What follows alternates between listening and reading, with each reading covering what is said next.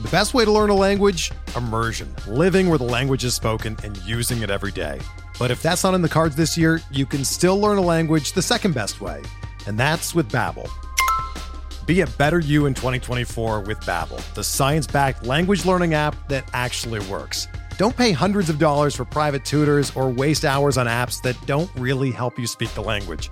Babbel's quick 10-minute lessons are handcrafted by over 200 language experts and help you start speaking a new language in as little as 3 weeks. Babbel's designed by real people for real conversations, and their tips and tools are approachable, accessible, rooted in real-life situations and delivered with conversation-based teaching so you're ready to practice what you've learned in the real world. Here's a special limited time deal for our listeners. Right now, get up to 60% off your Babbel subscription at babbel.com slash bluewire. That's 60% off at babbel.com slash bluewire, spelled B-A-B-B-E-L dot com slash bluewire. Rules and restrictions apply.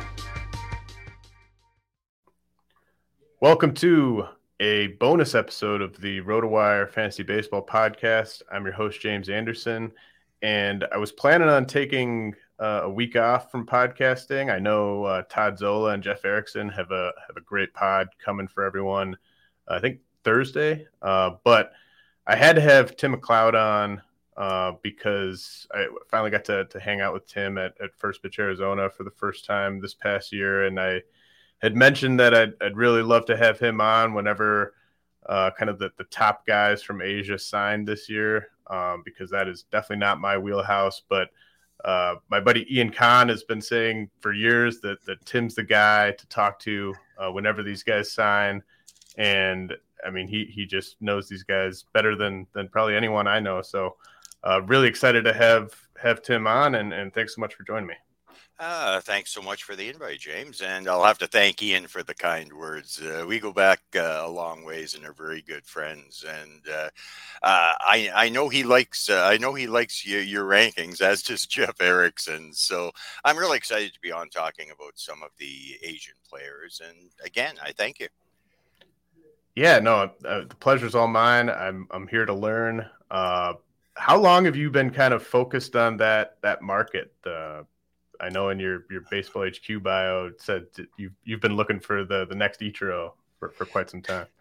Yeah, I think my my first published player capsule was going back to oh somewhere around 2005 and at that point in time peter kreutzer of the uh, ask ask Rotoman Peter Peter Kreutzer and the fantasy baseball guy was looking for somebody who might be able to contribute some information on Japanese players. So I quickly wrote up a blurb about Dice K Matsuzaka and said when he comes over he's going to break the bank and i never thought peter would publish it but he did and that was the beginning of a long journey writing and podcasting. So i thank you peter for that opportunity and yeah it goes back to Dice daisuke pretty well as as my first scouted japanese player. Yeah that's that's a lot of players between daisuke and now. Yeah. A pile. uh, Well, when we were in when we were at first pitch, um, you know, you were really singing the praises of of Kodai Senga. Uh, what did I guess we'll get into sort of a, a, scouting report on him from you here in a second. But uh, what did you make of him landing with the Mets? Uh, five years, seventy five million. Man, it's it's a great deal. Uh, uh, I was actually surprised when I looked at the deal that Yoshida got in comparison to Senga, my my first thought was uh, Senga, you could have held out for a little bit more because there's no posting fee on that deal as well. So, yeah, I think the Mets have done very well in acquiring a number three type starter with number two type upside. So, hey, I'm all over it. Uh, kudos to the Mets. So let's get into his Senga's sort of what what he's got to offer here. Uh, I've seen sort of varying reports on the fastball velocity. Uh, a lot of people talk about the forkball. What do you kind of envision his repertoire looking like in 2023? Well, I think I think you're going to see a lot of fastballs. I think you're going to see a lot of forkballs. He can also complement them well uh, with his other off-speed stuff. Uh, he can, he's going to work in the in the mid mid to high 90s with the fastball. But when he's in a situation where he needs that fastball, he can crank it up to he can crank it up to the other side of hundred. Uh, again, big fastball. The forkball is an awesome pitch. Uh, it's going to it's going to give uh, hitters big time trouble because it just literally falls off the plate. So um, I think what you're looking at here is a number three type starter with number two upside. And currently, if you go to the uh, NFBC ADPs, uh, I think you're going to find him in a situation where you're going to like his spot a lot, especially on the early drafts. Now, that's going to catch up, I think, mm-hmm. as we head towards spring. But for now, I think he's a great buy in uh, early leagues. Yeah, I I like the the landing spot with the Mets too yeah. because you know it's a you're going to get some run support, um, good ballpark, and uh, yeah, I mean, are, are you comfortable with him as as kind of your like your third starting pitcher, your fourth starting pitcher if you're doing a, a 15 team fantasy league? if I'm doing a 15 team, I'm I'm comfortable with a number three. I'd love to get obviously I'd love to get him as my number four, but I'm comfortable as a three. And uh, I think the other thing that we have to look at is the fact that as a number three with number two, he's going to be going up against a lot of number threes that I don't think possess his skill set. So I think, especially early on in the season, it's going to give him a bit of an edge. And again, with with that forkball uh, and the unfamiliarity in North America, I, I think it's going to give it's going to give some hitters some some fits early on, especially. How many, uh, you know, do you, do you think he will adjust to the the the big league? Um, you know, schedule for starters well. Like, how, how do you think he's going to handle that that type of workload that, that guys get asked to, to pitch here? Well, he's a veteran player. Okay, we're, we're looking at a pitcher. I believe he turns 30 this year. Um, I don't think there'll be that much of an adjustment problem. In Japan, uh, he pitches once a week. They have they're using six man rotations. Basically, it's just going to mean swinging to every fifth day, and I I don't perceive that as being a huge issue.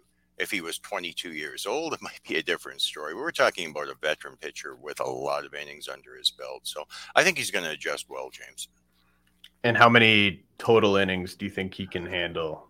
Or what would you sort of project him for um, for 2023? Uh, I'm, I'm looking at probably 140 to 150 as a conservative estimate. And uh, I'm looking at a lot of pitching based on conservative es- estimates early on. I think we saw last year uh, the number of 200 inning pitchers is almost non-existent, and once you get down into the 170, 180, it thins pretty quick. So I'm looking at 140, 150 as a safe as a safe sort of floor type number.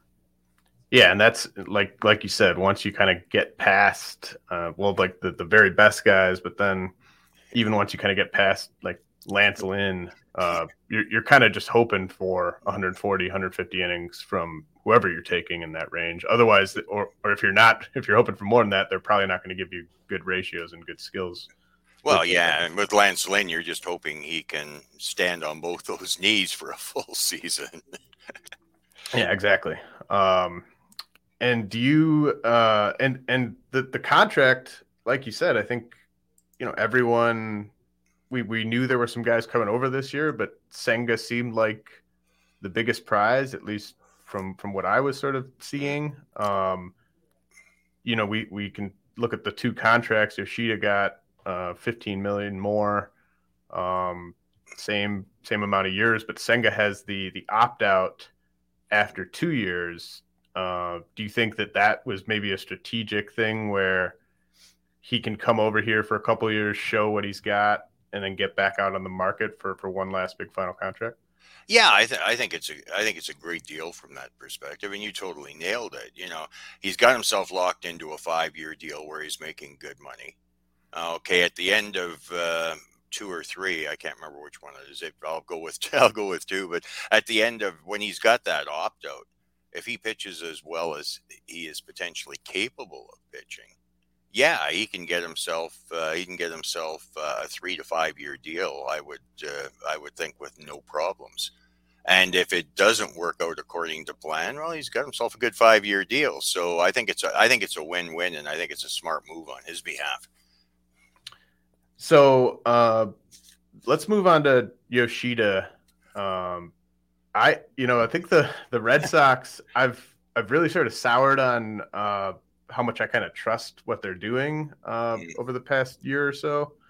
Uh, I I think I'd probably have more confidence in this player if he'd signed with you know a handful of other teams. Uh, but what's your kind of general scouting report on Yoshida and how how much fantasy impact is there here?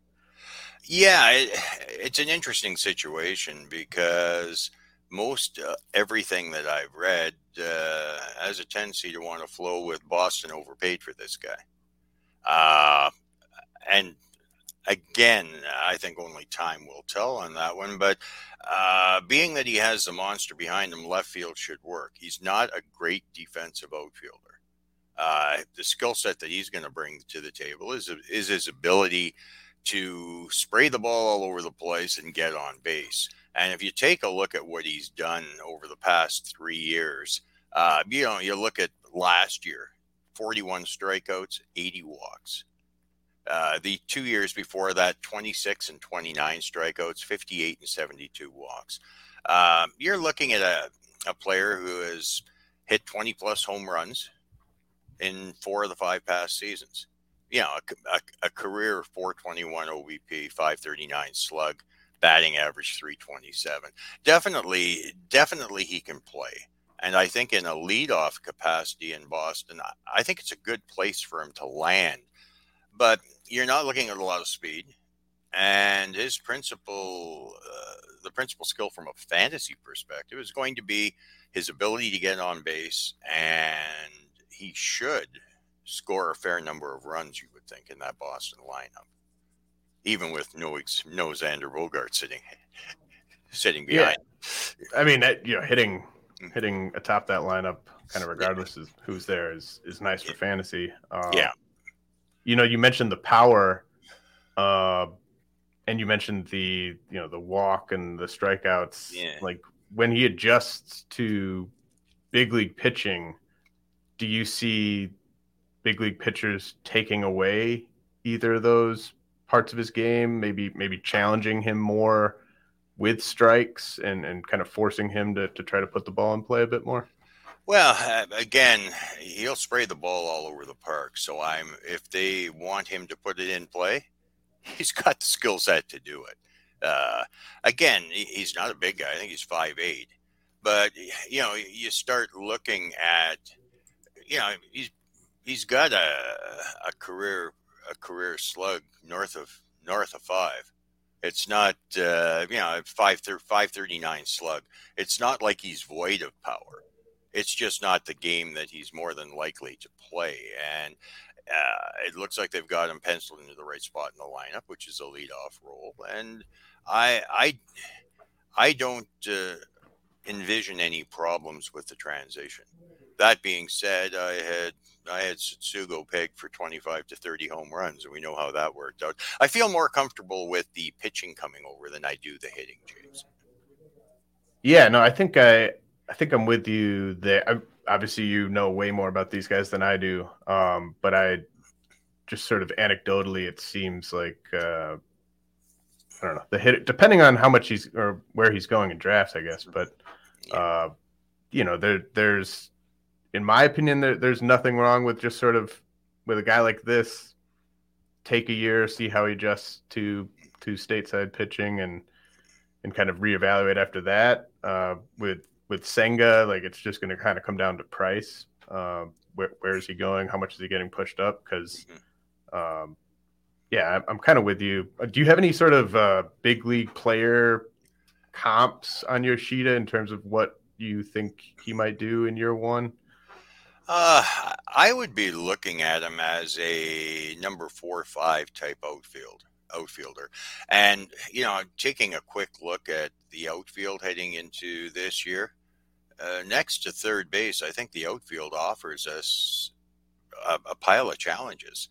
Mm-hmm. It doesn't appear to be overly deep. There's a lot of question marks. So the fact that he is penciled in for a full time gig is a good thing. Uh, again, you get him as a number four or five, I'd be perfectly happy. Uh, looking at his ability to make contact, uh, Jose Altuve with less power and no speed. How's that? I was, so I was I was thinking uh, sort of uh. Luis Luis Arraez of the Twins, uh, but with a bit more power. With a bit more power, yeah, that works. Yeah, no, that's that's a that's a great comp. Yeah, which would be, I mean, people would be thrilled with with getting that player uh, wow. if it if it kind of translates. And like you said, the the fact that the contract kind of sort of guarantees him everyday playing time, you'd you'd think uh, that's maybe the the number one selling point for him because of how much outfield turns into sort of a platoon game late in drafts.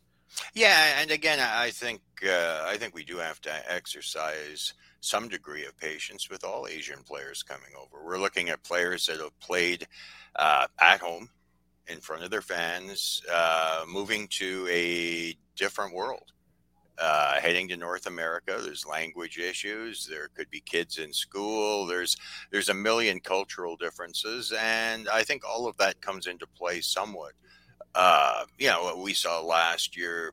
You know, numerous trades internally in Major League Baseball, and we saw a lot of players not perform to the level that we were anticipating.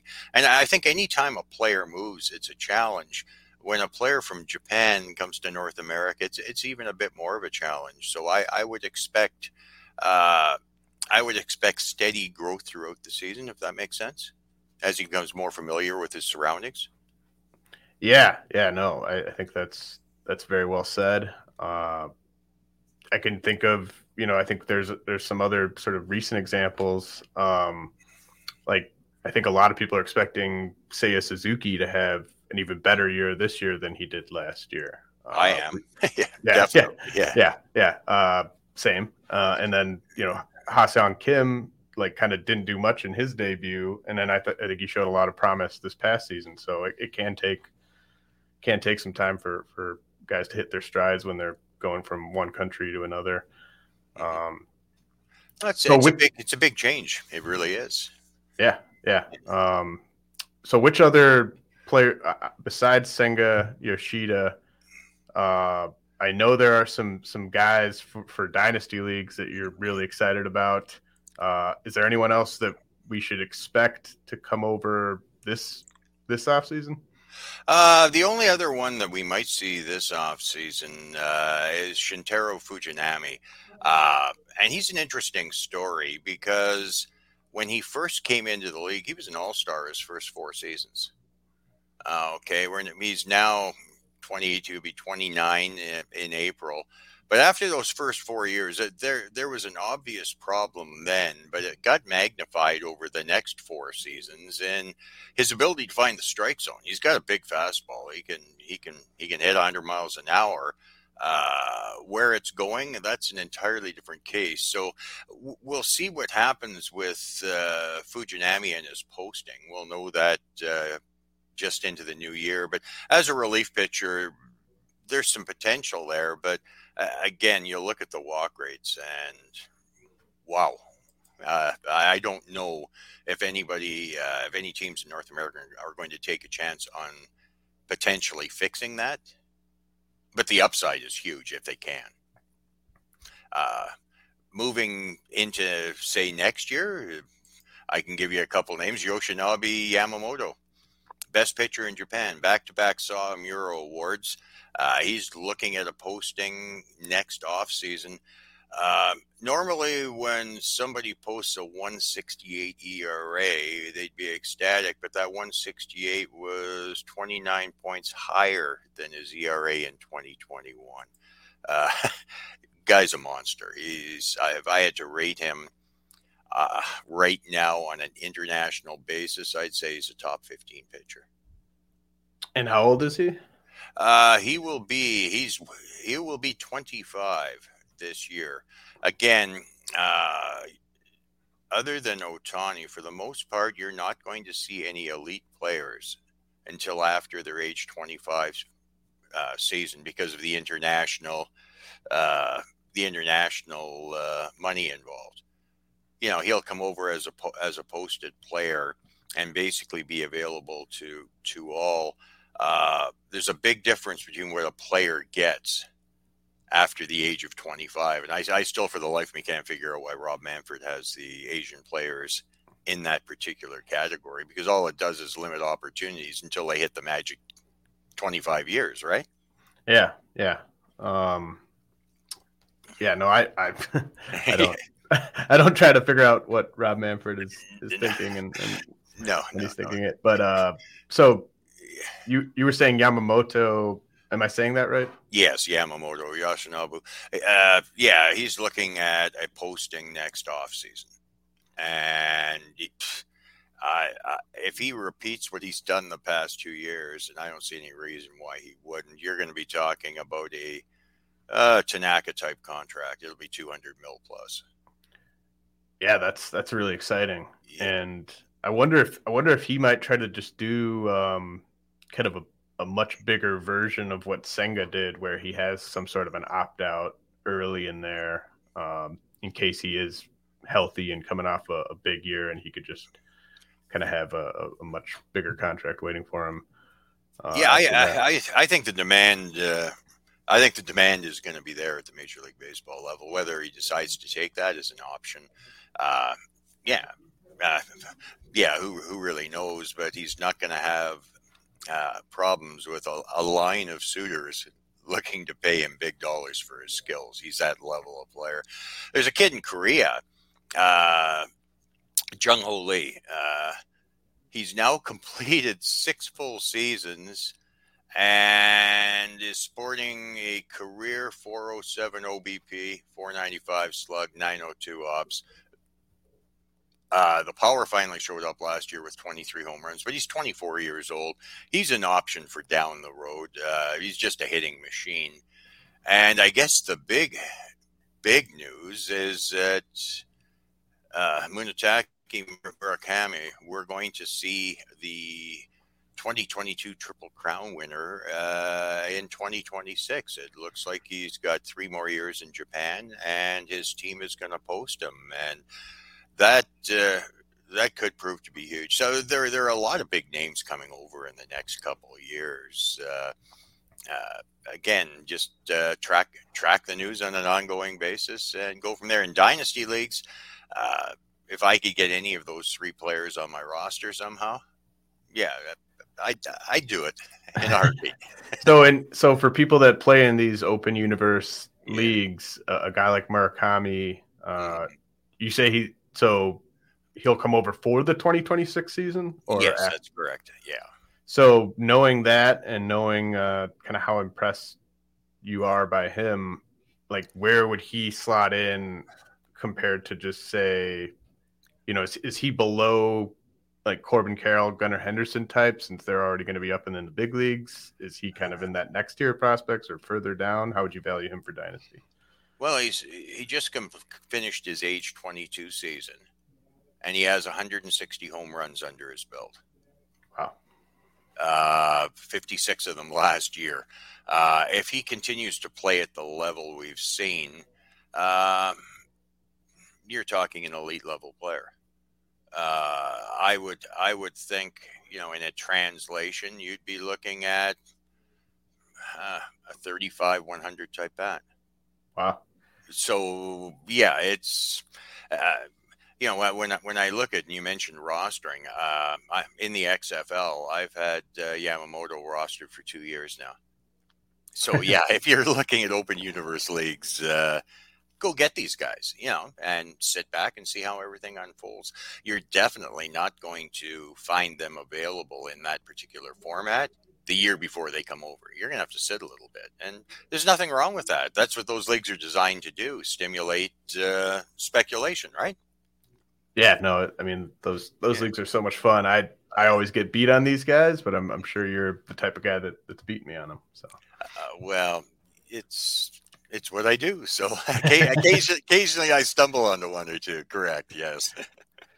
So uh, I did have some other some uh, some guys that are you know the listeners are probably more familiar with that I did want to ask you about um, some some stateside guys, but any anyone else that that we should be aware of uh, for for dynasty leagues or, or we pretty I much think covered it. I, I, think that pretty well covers off the the short term. And again, when you start looking down there, you know, everybody's talking about uh, you know Sasaki Roki, and yeah, with the the the two amazing uh, no hitters last year, perfect games. The the kid's amazing, but he's twenty years old.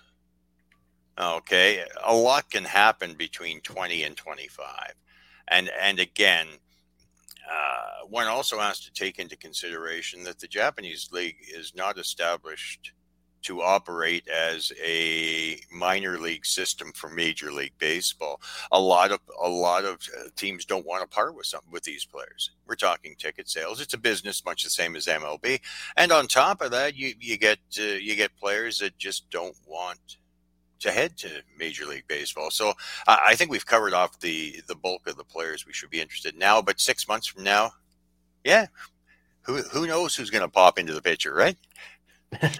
Right. Yeah. This this stuff can can change. Uh, so uh, I do want to. So we we you and I got to be on a, fun panel at, yeah. at First Pitch Arizona. Mm-hmm. Uh, we were in this uh, slow draft where we were drafting rookies just for how much fantasy value they were going to provide in 2023.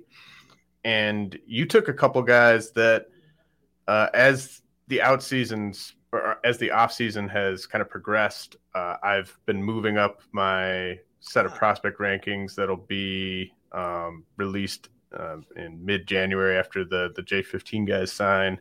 Right. And I mean, I just I love this time of year because it's kind of you're sort of discovering stuff about different prospects that you just wouldn't have time to kind of discover in season and there's nothing kind of more exciting than kind of doing a, a deep dive on a player and being like oh man i, I got to move this guy up. We're driven by the search for better. But when it comes to hiring the best way to search for a candidate isn't to search at all. Don't search match with indeed.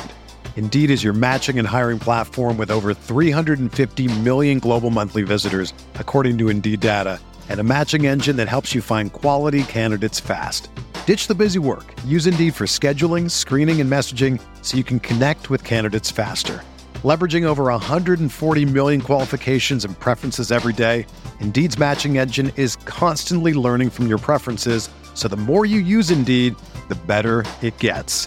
Join more than 3.5 million businesses worldwide that use Indeed to hire great talent fast. And listeners of this show will get a $75 sponsored job credit to get your jobs more visibility at Indeed.com slash BlueWire. Just go to Indeed.com slash BlueWire right now and support our show by saying that you heard about Indeed on this podcast. That's Indeed.com slash BlueWire. Terms and conditions apply. Need to hire? You need Indeed. Another day is here, and you're ready for it. What to wear? Check. Breakfast, lunch, and dinner? Check. Planning for what's next and how to save for it? That's where Bank of America can help. For your financial to-dos, Bank of America has experts ready to help get you closer to your goals. Get started at one of our local financial centers or 24-7 in our mobile banking app. Find a location near you at bankofamerica.com slash talk to us. What would you like the power to do?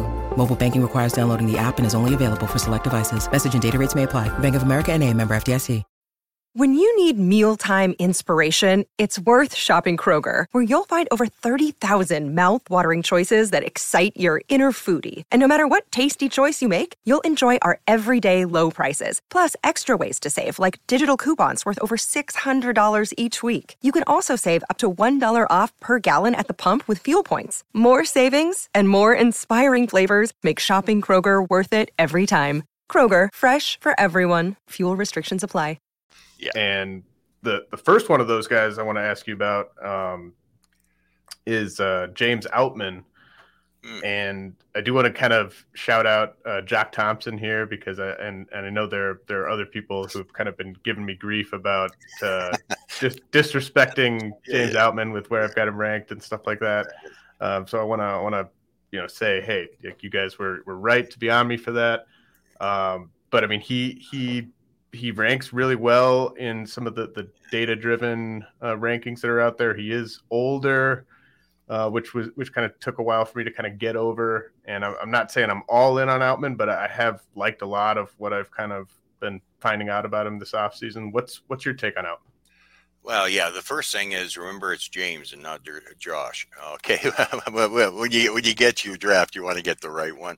Um, I've always liked the skills. The problem has been an opportunity. And in the draft that we did for First Pitch Arizona, the idea was to try and look at 2023 and 2023 alone. If we were looking at something a little bit longer term, Outman probably wouldn't have been part of my equation. But ah, man, he, he, he played, he made it to the show last year, didn't embarrass himself. His numbers at AAA were off the charts good. Uh, playing for the Dodgers represent represents and presents certain challenges. One being getting playing time, and I think that opportunity could be at hand, and I think he could be a really solid player. So that's why I, I looked at Outman. It was more about opportunity combined with skills, and I think he's going to get the opportunity uh, this year, uh, James. Yeah, you, if I mean he does, he is sitting there on the the roster resource depth chart. I think he's on maybe on, on our depth chart as sort of a, a starting outfielder or at least a strong side platoon outfielder. Right. Um, I mean, who knows if the Dodgers are done? Uh, yeah, they could they could always be. I would, you know, I'd never be surprised if all of a sudden they're trading for Bryan Reynolds or something like that. Yeah. Um, but you know, like like you said, if if the opportunity's there, um, he's he's hit for for really impressive power. Uh, do you do you see like how much in the way like let's just say he did get a strong side platoon job to, to open the year uh, what kind of stolen base totals would you sort of be projecting well i when i look at when I look at at Outman, I I don't think we're looking at burner type numbers. Mm-hmm. But I think at the same point in time, uh, assuming say, yeah, 400 at bats, I think he could steal 14, 15, and I think he could hit probably for the same level of power, maybe a little bit more. So again, in, in deeper leagues, uh, I think there's an opportunity there, and uh, if I'm looking at a 15 team redraft uh, with the information I know today, I probably uh, I probably look at with Ofield being as thin as it is, trying to find a, a home for him on my bench. I wouldn't yeah. wait. I wouldn't wait to fight it out uh, uh, in the waiver wire battles when you're going against 14 other teams. I, he's the sort of guy that I'd like to stash and just see how things shake down over the next couple months. Yeah, I like the idea of of going after him in like a draft and hold type of setting too. yeah.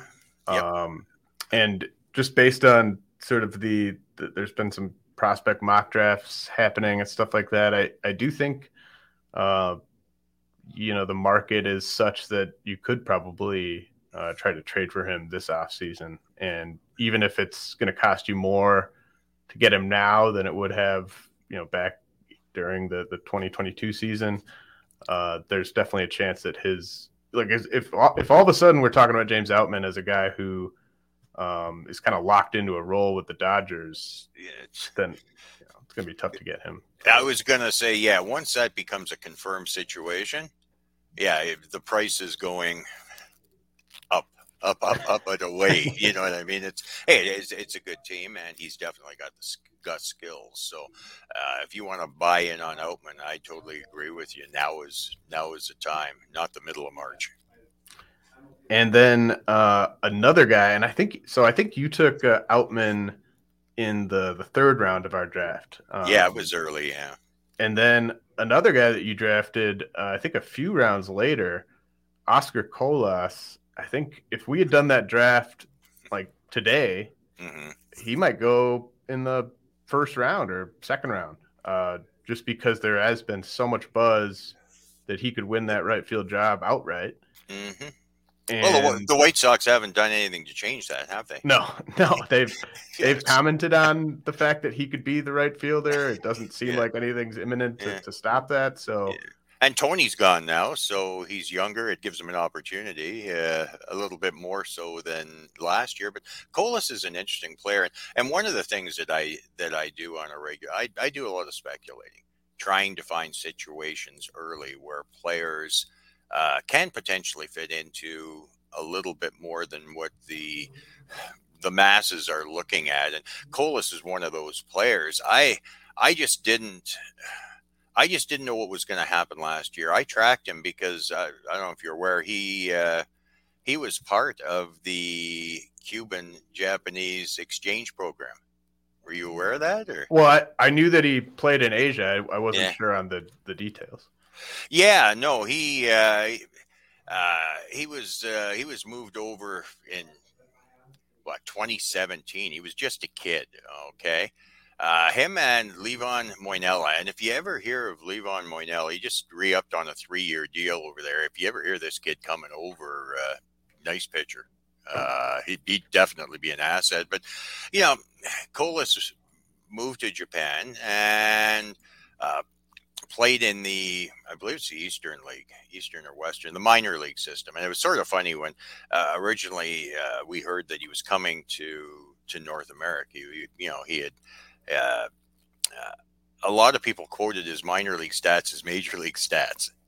Okay, and one has to be a little bit careful there. But Colas, uh, basically, after after a couple years in the minor league system, uh, uh, decided to defect. And, you know, he was given his release, declared a free agent, and he was signed. The interesting thing with Colas is that he was basically out of baseball for two years. Mm-hmm. And being out of baseball, I, I, really didn't know what to anticipate last year in his first season in North America, but he was impressive.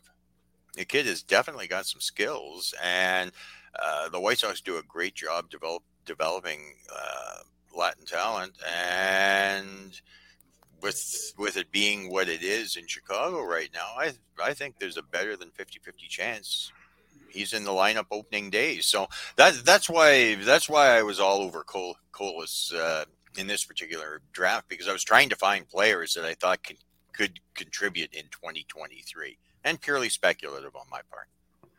Yeah, I I really like sort of just how much life he's experienced at the age of 24. I think that that's that's good for you know the the big leagues. I mean, it's a mental game. Um, you got to have mental toughness, and I think that you can kind of develop um, some of that mental toughness when you're sort of put in sort of maybe uncomfortable environments at a young age like that. Uh, I, I like that background for him, and it was I was concerned about the time off as well, but Right. Uh, he really hit his stride. Like the the deeper we got into the season, it seemed like the better he was playing.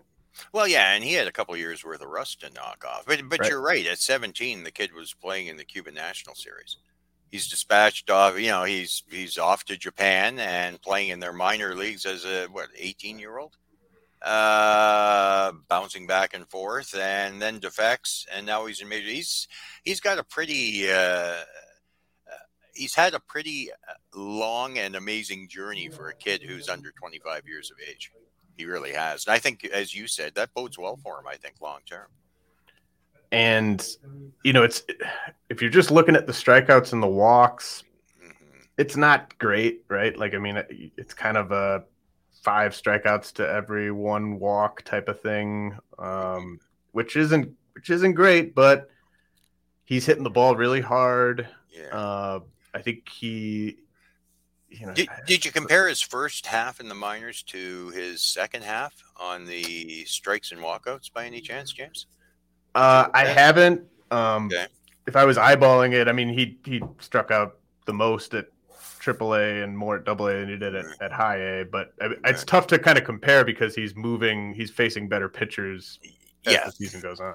Yeah, no, I was I was just curious. Uh, I was just curious if you if you dove into it that deep. Eh? But I, I, like his opportunities. I think Chicago, if if he doesn't break camp, I think Chicago is going to give him give him an opportunity at some point in time in 2023, and uh, if he's not stashed in a redraft league, uh, he's going to make a lot of waiver wire uh, articles at some point in time. I think.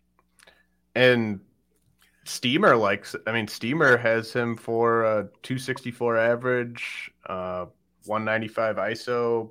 Uh, playing time's kind of down, but 18 homers in 110 games. So that's that's pretty good for a projection system when a guy is is his age and kind of had the the strikeout walk issues he did in the minors. I mean, it, it, it is kind of a, a buying in uh, from that one projection system at least.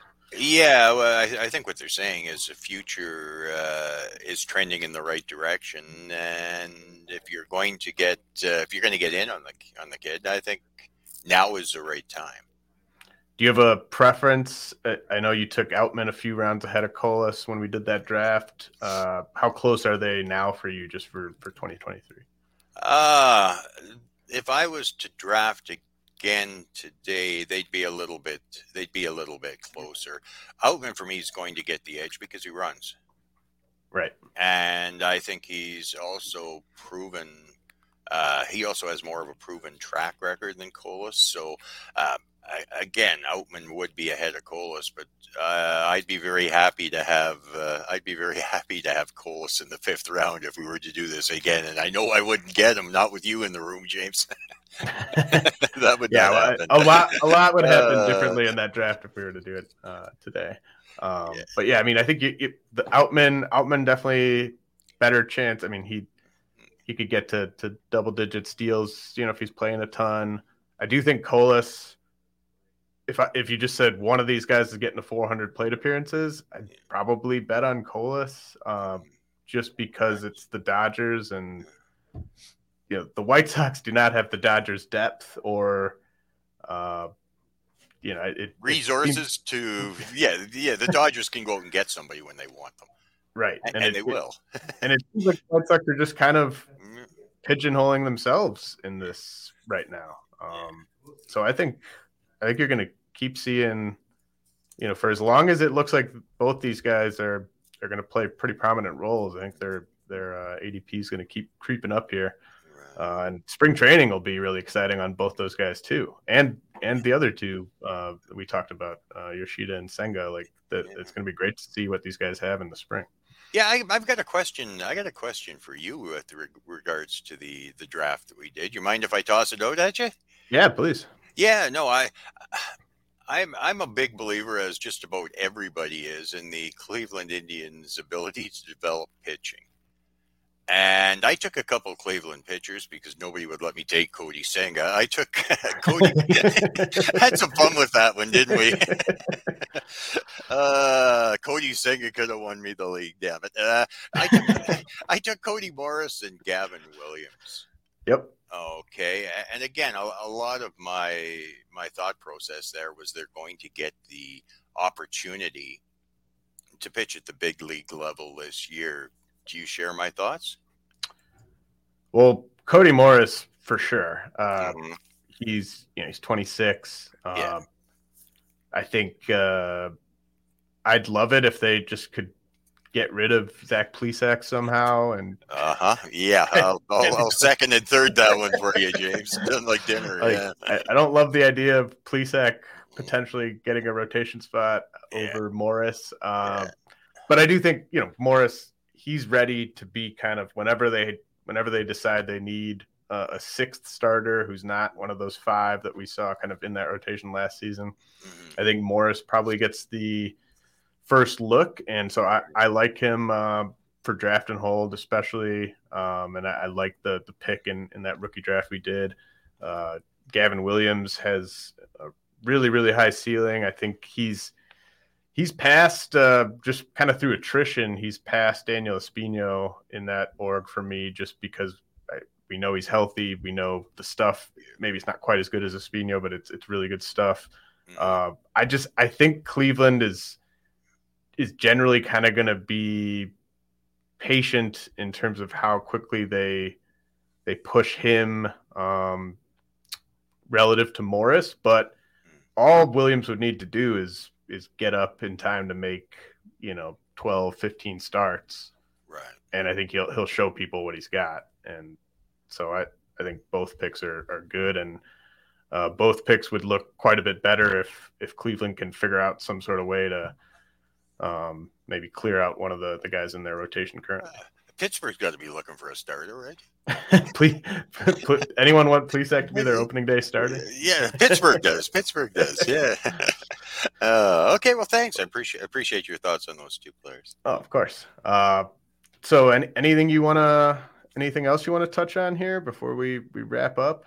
Uh, not not really. I I just uh, uh, I have to concur with you on on this time of the year. It's always a fun time when you can sit back and look at look at some of the players that you're you know you, that you can potentially the what ifs and what could happen and trying to work that all into the big scheme of things is always a lot of fun. And at the same point in time i want to thank you for having me on. It's uh, it's been a total pleasure and looking forward to the next time uh, we get the opportunity uh, to chat james Yeah, thanks so much for for coming on, Tim. Uh, pleasure was all mine. I really appreciate you kind of enlightening me, enlightening me on on some of these guys. Um, I know you're you're dealing with a bunch of snow up there in in Ontario, right? Oh man, I, I'm looking outside right now and cursing. I can barely see the other side of the street. We got snow for the next three days. Uh, uh, I'm missing Arizona for a lot of reasons. Uh, Yeah. One of which is my current state of- of weather, uh, James. She's pretty brutal today. Well, uh, definitely uh, appreciate you taking the time, and uh, good luck up there. And yeah, hope hope to see you again soon, Tim. Yeah. Thanks again, and we'll catch you again down the road. Thanks. Uh, this has been a, a bonus episode of the RotoWire Fantasy Baseball Podcast. Uh, Jeff and Todd will, will be with you tomorrow, and then I'll be back with a, a special guest next week.